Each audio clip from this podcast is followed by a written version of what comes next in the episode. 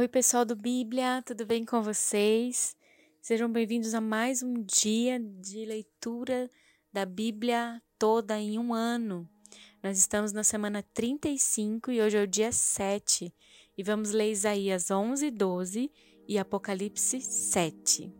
Querido Deus, muito obrigada pelo dia de hoje. Como é bom pertencer a um Deus de amor. Como é bom poder confiar na Sua fidelidade, Senhor.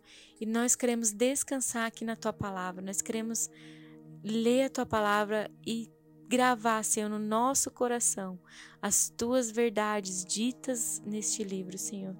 Que ao mesmo tempo, Pai, que elas foram gravadas num papel, elas estão sendo agora gravadas na nossa mente, nas nossas emoções, nos nossos pensamentos, Senhor no nosso coração, Deus, onde essa mesma palavra, Senhor, guardada aqui no mais íntimo do nosso ser, possa nos transformar, Senhor, na medida de varão perfeito, na medida que o Senhor deseja que sejamos, Deus. Muito obrigada, Senhor, pela leitura do dia de hoje. Vem conosco, Espírito Santo, faça saltar os nossos olhos textos que falam do teu coração, Senhor, para as nossas vidas como indivíduos. Em nome de Jesus. Amém. Isaías 11 O ramo de Jessé Um ramo surgirá do tronco de Jessé, e das suas raízes brotará um renovo. O Espírito do Senhor repousará sobre ele, o Espírito que dá sabedoria e entendimento, o Espírito que traz conselho e poder, o Espírito que dá conhecimento e temor do Senhor. E ele se inspirará no temor do Senhor não julgará pela aparência e nem decidirá com base no que ouviu, mas com retidão julgará os necessitados, com justiça tomará decisões em favor dos pobres. Com suas palavras, como se fosse um cajado, ferirá a terra, e com o sopro da sua boca matará os ímpios. A retidão será a faixa de seu peito, e a fidelidade o seu cinturão. O lobo viverá com o cordeiro, o leopardo se deitará com o bode, o bezerro, o leão e o novilho gordo pastarão juntos, e uma criança os guiará. A vaca se alimentará com o urso, seus filhotes se deitarão juntos e o leão comerá palha como o boi. A criancinha brincará perto do esconderijo da cobra, e a criança colocará a mão no ninho de víbora, e ninguém fará nenhum mal nem destruirá coisa alguma em todo o meu santo monte, pois a terra se encherá do conhecimento do Senhor, como as águas cobrem o mar. Naquele dia as nações buscarão a raiz de Jessé, que será como uma bandeira para os povos, e o seu lugar de descanso será glorioso. Naquele dia, o Senhor estenderá o braço pela segunda vez para reivindicar o remanescente do seu povo que foi deixado na Síria, no Egito, em Patros, na Etiópia, em Elão, em Sinear, em Amate e nas ilhas do mar. Ele erguerá uma bandeira para as nações, a fim de reunir os exilados de Israel, ajuntará o povo disperso de Judá, desde os quatro cantos da terra. O ciúme de Efraim desaparecerá, e a hostilidade de Judá será eliminada, Efraim não terá ciúmes de Judá, e nem Judá será hostil a Efraim. Eles se infiltrarão pelas encostas da Filístia. A oeste, juntos saquearão o povo do leste, porão as mãos sobre Edom e Moabe, e os amonitas lhe estarão sujeitos. O Senhor fará secar o golfo do mar do Egito, com um forte vento varrerá com a mão o Eufrates e os dividirá em sete riachos para que possa atravessá-los de sandálias. Haverá uma estrada para o remanescente do seu povo, que for deixado na Síria, como houve para Israel quando saiu do Egito.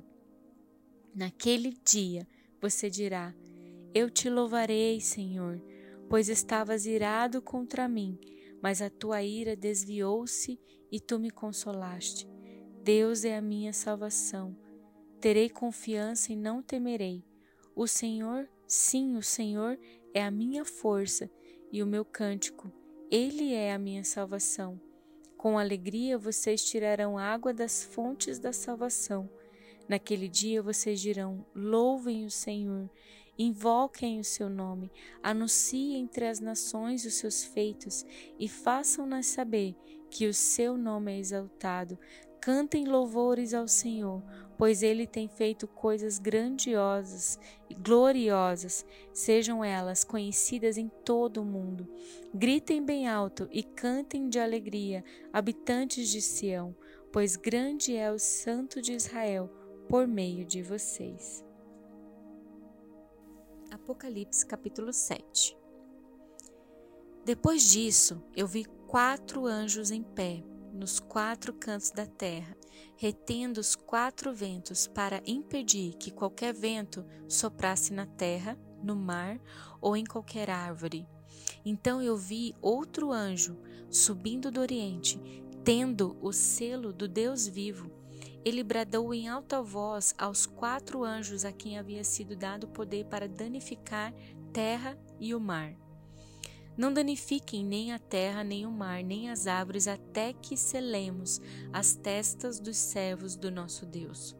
Então ouvi o número dos que foram selados: 144 mil de todas as tribos de Israel. Da tribo de Judá foram selados doze mil, da tribo de Ruben, doze mil, da de Gade, doze mil, de Assé, doze mil, de Naphtali, doze mil, da tribo de Manassés, doze mil, de Simeão, doze mil, de Levi, doze mil, de Sacar, doze mil, de Zebulon, doze mil, de José, doze mil, e da tribo de Benjamim, doze mil. Depois disso olhei, e diante de mim estava uma grande multidão que ninguém podia contar, de todas as nações, tribos, povos e línguas em pé, diante do trono e do cordeiro, com vestes brancas e segurando palmas, e clamavam em alta voz: A salvação pertence ao nosso Deus, que se assenta no trono e ao cordeiro. Todos os anjos estavam em pé ao redor do trono, dos anciãos e dos quatro seres viventes. Eles se prostraram com o rosto em terra diante do trono e adoraram a Deus, dizendo: Amém. Louvor e glória, sabedoria, ação de graças, honra, poder e força sejam ao nosso Deus para todo sempre. Amém. Então um dos anciãos me perguntou: Quem são estes que estão vestidos de branco e de onde vieram? Eu respondi: Senhor, tu o sabes? E ele disse: Estes são os que vieram da grande tribulação, que lavaram as suas vestes e as alvejaram no sangue do Cordeiro.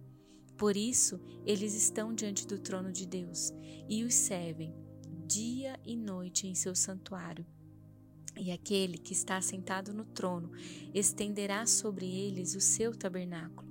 Nunca mais terão fome, nunca mais terão sede, não os afligirá o sol, nem qualquer calor abrasador, pois o cordeiro que está no centro do trono será o seu pastor. Ele os guiará às fontes de água viva, e Deus enxugará dos seus olhos toda lágrima. Glória a Deus pela leitura do dia de hoje e até amanhã.